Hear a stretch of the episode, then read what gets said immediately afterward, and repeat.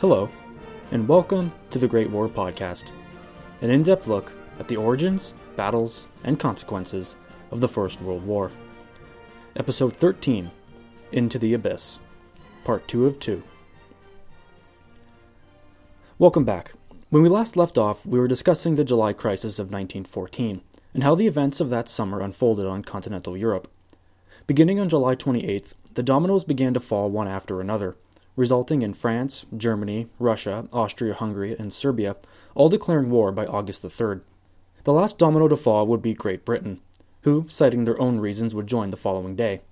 Now, as I said at the end of the last episode, we're going to continue our discussion by talking about events in Britain, and why the British people decided to throw their hat into the ring. They did so under unique circumstances, as they were the only Entente member who still exercised some control of their fate by August 1914 at the center of the debate for British intervention was the Foreign Secretary Sir Edward Grey, who historians have widely criticized for being indecisive and who woefully miscalculated the grave situation developing on the mainland. So, after we cover events in Britain, we will pull our focus back and look at the July crisis as a whole, and offer our own answer to why, after nearly a century of peace, the European concert proved unable to stop the tides of war from reaching their shores.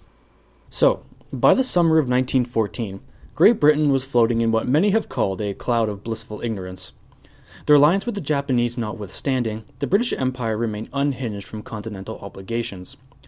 The doctrine of the free hand, which outlined the empire's right to pursue policies without hindrance from the continent, provided a sense of security which was the hallmark of the empire's longevity.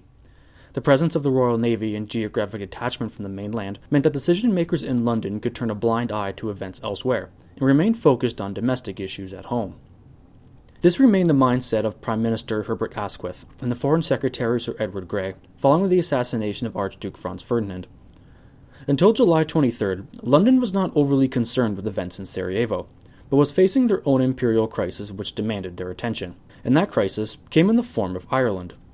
The Irish, who would remain a source of agitation throughout the war, were campaigning for their own right to hold separate elections in the Catholic dominated South, in London, they were trying to figure out which Loyalist counties would be excused from the Home Rule movement and how best to reshuffle representation for the lost Catholic votes.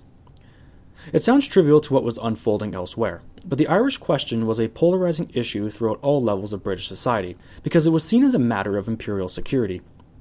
You will recall that the central tenet to all British policy was the preservation of empire regardless of the cost. It was, after all, what brought them to sign the alliance with Japan and the Entente Cordiales, so the big fear in London was if the Irish could gain semi independence, it could spark a chain reaction throughout other holdings like India, the Caribbean, or Hong Kong. Believe it or not, the only reason why Asquith's cabinet was in session on July 23rd was to discuss the Irish question. But it took a dramatic turn when Sir Edward Grey read aloud the Austrian ultimatum to Serbia.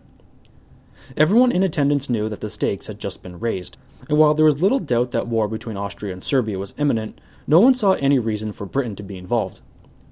Following Grey's rendition of the terms, Prime Minister Asquith noted, quote, There seems to be no reason why we should be anything other than spectators. Asquith's observation perfectly summarizes the situation which Britain would soon be facing. Unlike Germany, Austria Hungary, or Russia, Britain did not have a supreme authority who had the final word on military affairs. Things had to be put to a parliamentary vote, and there was an official opposition who needed to be brought on board. And following the news of the Austrian ultimatum, Neither the Liberal nor Conservative Unionists in Parliament saw any reason to intervene, because both believed that whatever conflict was brewing would remain a Balkan issue. That was their initial reaction, however, but as the days were struck from the calendar, the situation on the continent was becoming dire. In the east, Austria, Russia, and Serbia were threatening mobilization, and in the west, Germany seemed hell bent on following suit. It was clear now that the oncoming conflict threatened to spill out beyond the Balkan borders, but while everything was pointing to general war, the British still had not decided on a course. The question of intervention on behalf of France and Russia was a hot button topic, which apparently was known to have spoiled a few family dinners in all echelons of British society. British leadership was also fractious. Despite a pro intervention faction within the Liberal Party, Asquith and the Chancellor of the Exchequer, David Lloyd George, remained adamantly opposed to intervention, citing the economic consequences which would no doubt follow. The Conservative opposition under Andrew Bonar Law faced a similar problem, as their party, although in favor of intervention, could not agree on the role Britain should play, whether in military or diplomatic capacities. It was in this stormy atmosphere which Sir Edward Grey attempted to reach conciliation. The Foreign Secretary found himself handcuffed. He was strongly in favor of intervention, but was limited to what he could provide Britain's allies, since any notion put before Parliament was processed at a snail's pace. In his book, Dreadnought Britain, Germany, and the Coming of the Great War, Robert Massie summarizes Grey's doctrine into four succinct points.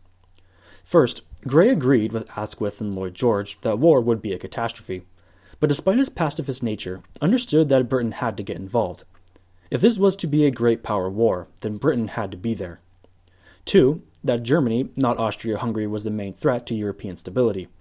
Third, that Britain would need to support France and Russia in some capacity, whether through diplomacy, economic, or military intervention. The fourth tenet was what in the end would save Britain from total abandonment, and that was make no commitments that it could not hold up. Grey believed that if Parliament voted down the notion for intervention, it was better to disappoint their allies with the news than risk the honor of the Empire by retracting guarantees made in jest. From July the 28th to August the 2nd, Grey would meet with a rotating door of ambassadors and foreign ministers. He met frequently with the French ambassador Paul Cambon, who pleaded with the Foreign Secretary to convince Parliament to declare themselves one way or another. Cambon no doubt wanted British help, but it is interesting to note that even he had his doubts, and he was not alone in that. The Supreme Commander of the French Army, Joseph Joffre, had no clauses in his plans to accommodate a British expeditionary force. Plus, the general belief in both France and Germany was that if the British did show up, it would be too little or too late to be of any effect, thus giving way to Wilhelm's famous quip that Britain was nothing but a nation of shopkeepers. On August 2, 1914, the day Raymond Poincaré ordered France to begin mobilization, Cambon met with Grey and delivered one of the great zingers of the First World War. When Grey gloomily notified Cambon that Britain was still undecided, the French ambassador retorted, Should the word honor be stripped from the English vocabulary? You can almost sense the frustration of Cambon during these last few days of peace.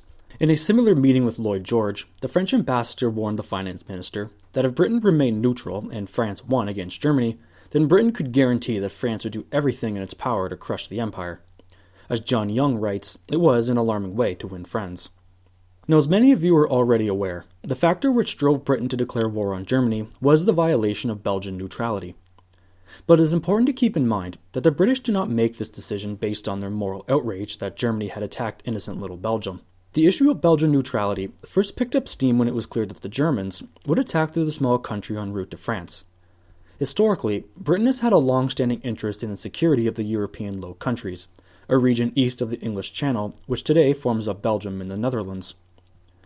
The concern the British had was what would happen if the region fell into enemy hands. For one, this would threaten the security of the home islands, since there was not a lot separating Britain from the mainland, and secondly, would limit the effectiveness of the Royal Navy, which was the linchpin of the entire imperial defense system. This was one of the key reasons when in 1839 a treaty signed by Britain, France, Austria, Prussia, and Russia guaranteed the independent sovereignty of the newly formed Belgium. The treaty outlined that none of the signatory powers could travel through Belgium unless the Belgian king granted permission. So, Sir Edward Grey was able to use the German invasion to sway support for British intervention. But it was not because Britain felt some maternal responsibility to defend the country. At the core of it, the fall of Belgium was a threat to British security, and if Britain did not intervene on Belgium's behalf, it would be like Britain could not live up to its treaty obligations of 1839. In other words, a sign of imperial weakness and decay. But there remained one problem. This could only work if the Belgians resisted the German advance with military force. Even if the army met the Germans in the field, the British could not intervene because that would put them in violation of the 1839 treaty as well. On August the 3rd, Grey met with the German ambassador Karl Max Lichnowsky and informed him that Britain would be forced to make the necessary preparations against Germany if the neutrality of Belgium was violated. Lichnowsky, who was opposed to the war, reported Grey's statements to the Chancellor Bethmann von Hollweg in Berlin. The German Chancellor famously remarked that the idea of Britain going to war with Germany over the terms of an often forgotten scrap of paper referring to the 1839 treaty was ridiculous, and in essence he was right. Britain was going to war for their own security interests, and not because they felt morally obliged to help the Belgians. But on that same day, still August the 3rd, Grey received another piece of news which would help him push the vote. King Albert I of Belgium sent a telegraph informing the Foreign Office that his army would resist the German advance. It was imploring London to send support. This gave Grey both the grounds and justification to present his case to Parliament. After his speech that evening, non interventionists flocked en masse to the side of intervention. The British propaganda machine went into full effect. Using the defense of Belgium as justification, it was an easy sell to the public. The image of a barbarous Germany raping and pillaging brave little democratic Belgium was enough convincing to the public that something had to be done. Front pages of newspapers were dominated by copies of the 1839 treaty, highlighting the signatures of the participant nations, and underneath, in bold letters, were Hollweg's infamous scrap of paper remark. Within hours, the British public were strongly in favor of intervention. By then, too, men like Lloyd George and Prime Minister Asquith had come around to see that the writing was on the wall. The German invasion of Belgium gave the British a moral justification for intervention, but more accurately reflected the long held belief of the free hand. The Empire would be going to war on its own accord, and not because the French or Russians had guilted them into doing so. Following his speech to Parliament, Grey received a standing ovation, and by the late evening an ultimatum was sent to Germany. When no reply came by the midnight deadline, Britain was at war.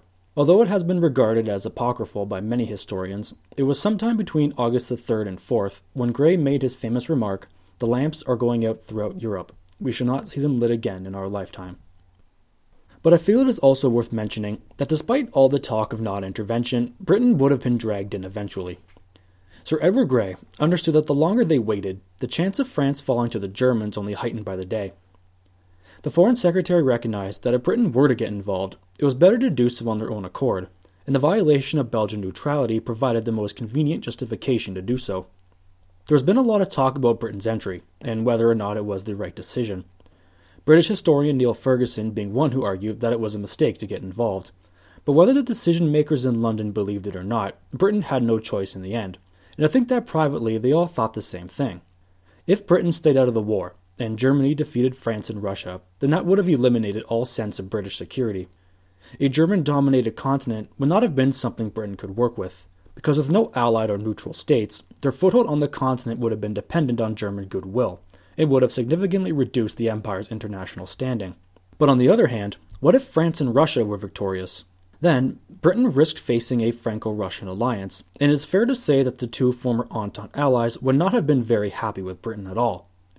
Their non-committal attitude would not have won them many friends from the international scene. They would have to face the wrath of their former allies on their own. So I think at the end of the day, Britain had to intervene because fighting a great power war was what great powers did. The thing which has always startled me about the July crisis is how fast the European system crumbled. It had taken just 37 days, from the assassination of Ferdinand on June 28th to the British declaration of war on August 4th. To put that into perspective with some of the other crises we've discussed thus far, the first Moroccan crisis lasted from March 1905 to April 1906, Bosnia Herzegovina, September to March 1909, the Balkan Wars, on and off again from October 1912 to June 1913. Each one of these threatened at some point to drag the great powers into war, but at the last minute had always been saved through skillful diplomacy or cooler heads prevailing. So, what was it that made the summer of 1914 so volatile? There are several things which have always stood out to me. For one, during the early stages of the crises, there was a severe breakdown in the relationship between civilian and military leadership. This is most noticeable in Germany and Austria Hungary. Following Wilhelm's blank check of support to the Austrians, several key leaders of the Kaiser's government went off on summer vacation. The Kaiser himself departed for a cruise, while the Chief of Staff von Moltke, Tirpitz, and the Chancellor Bethmann von Hollweg followed soon after. In Austria, the Emperor Franz Joseph was notably absent for much of the time after July the 5th. There's been a lot of speculation about why this separation occurred. The accepted theory is that if the leaders of Germany and Austria Hungary had decided to cancel their vacations, then it would have tipped the Entente allies that something serious was brewing on the continent. By allowing their leaders to walk out the door, military strategists like Konrad von Hötzendorf found it much easier to push their hawkish agenda through with only minimal protest. Plus, with guys like Ferdinand out of the way, there are not many voices within the royal court of Vienna who could argue against any aggressive response against the Serbs. But this opens up another possibility, and this relates to one of the great difficulties in trying to understand the nature of the July crisis. Each power was incredibly sensitive to how their image would be projected, and each power took careful steps to appear as the innocent party. With the Kaiser and Chancellor out of Berlin during these crucial stages, it would be easy for the Germans to fall back and claim their government knew nothing of Austria's plans, and to a certain extent they were successful in that goal. In the last episode, I noted that the Germans were kept in the dark about what the Austrians were up to, and I want to clarify. Men like Wilhelm, Chancellor Hollweg, and Moltke were kept up to date about what was going on in Vienna, but they never saw the ultimatum before it was issued to the Serbs. In fact, Berlin was pretty peeved at Vienna because they did not actually receive a copy until July the 24th, nearly a full day after it had been delivered to Belgrade. And as far as I can tell, this shock was actually sincere, and not something put on for the newspapers.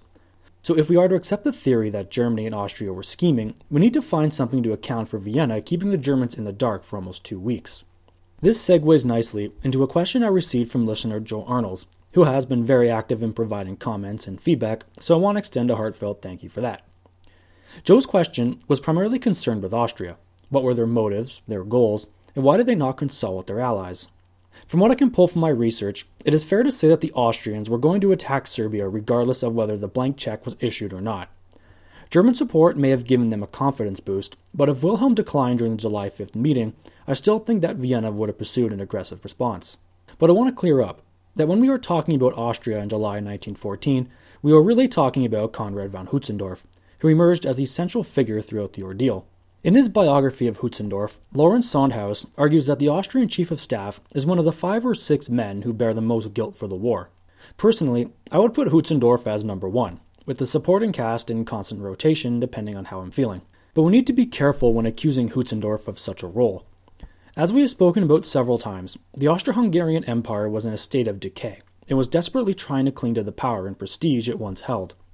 It was facing continual upheaval at home, as the numerous ethnic groups, which included Germans, Poles, Slavs, Croatians, and Czechs, were knee deep in grassroots movements to be granted greater autonomy and representation in the empire. Although just slightly better off than the Ottomans, given another decade it would have slid into further total disrepair. So, with this in mind, the idea of using war against their arch nemesis Serbia as a way to re establish its former glory was a popular notion, not just in the emperor's court, but in all of post Clausewitzian Europe. To many, like the foreign minister Berchtold, any response other than war against the Serbs would be akin to rolling over and playing dead. It would be the end of the empire. But what made Hötzendorf stand out and why I think it is fair to shoulder him with such a heavy accusation, is that he was willing to risk a general war in order to get his war with Serbia, and his greatest fault is that he completely discounted the threat from Russia. The man was like a horse with blinders on, and he fully expected that the German threat against Russia would be enough to convince them to stand down, thus creating an isolated war between Austria Hungary and Serbia.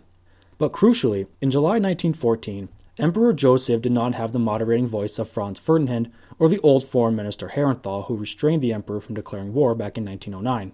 Berchtold and Hötzendorf agreed in unison that a military response was necessary, and so when push came to shove that July, the aging emperor had little choice but to take the advice of his ministers.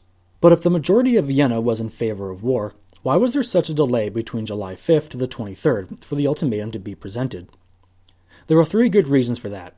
The first is what we talked about last time that the ultimatum was supposed to be issued on the 18th, but due to Poincaré's visit to Russia, was delayed until the French president was back en route to Paris. The second was because the other head of the dual monarchy, the Hungarians, wanted to ensure that the empire had pursued a diplomatic course before military response was necessary. The Hungarian prime minister, Istvan Tisza, who believed the Serbs deserved a heavy handed punishment, needed some convincing that an ultimatum was the appropriate response. And of course, once brought on board, requested that he approve of the terms before it was officially drafted and signed by the emperor.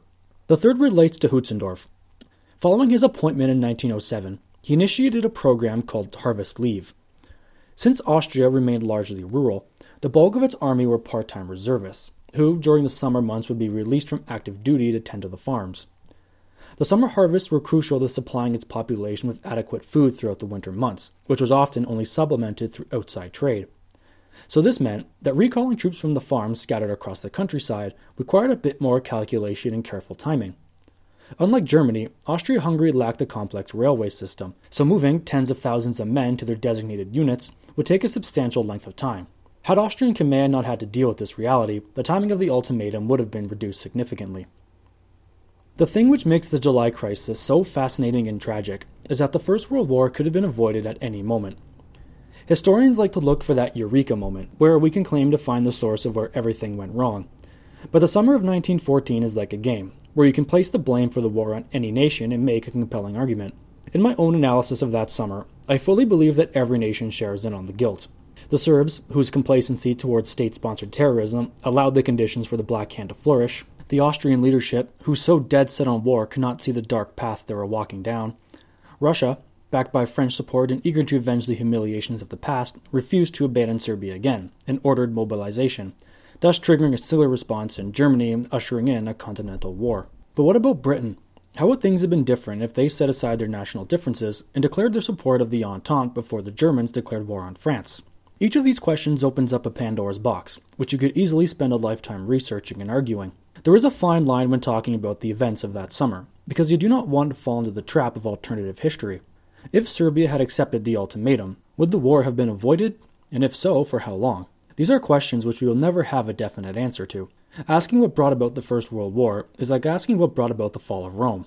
Ask 50 historians and you will get 51 responses, ranging from political, religious, economic, or environmental. But that does not mean we should not question and try to understand why those events transpired. Unlike the Second World War, where Hitler is the clear antagonist and provides us a face on which to hang the blame, we were not provided that convenience for the First World War. Konrad von Hötzendorf may have been the guy who first kicked the stone, but was certainly not alone in getting it down the street. The July crisis seems very underwhelming when stacked up to what we have discussed up to this point. We started off episode 1 with the Congress of Vienna in the summer of 1815, a full century before the events in Sarajevo, and have looked at the various conflicts and crises which tested and failed to break the fabric of European peace. Ferdinand's death was the excuse used to set in motion an agenda which Vienna believed would solve all of its internal and external troubles. But if we go from there, how do we end up with the battles on the Somme, Verdun, Tannenberg, or Langemarck? The war which troops marched off to in the summer of 1914 was not the same war they will be marching to in 1915, 16, 17, or 18. Now that we are past the origins of the war, I plan on using this podcast to address that gulf in the narrative, because we need to be able to account for that discrepancy. To close off the origins of the war, I subscribe to the theory that although Austria put their chestnuts closest to the fire, when the concert of Europe needed to work to solve the heightening crisis, it was hindered by its successes in the past. Austria and Russia had mobilized against each other before, so why should leaders in 1914 believe things would have turned out any different?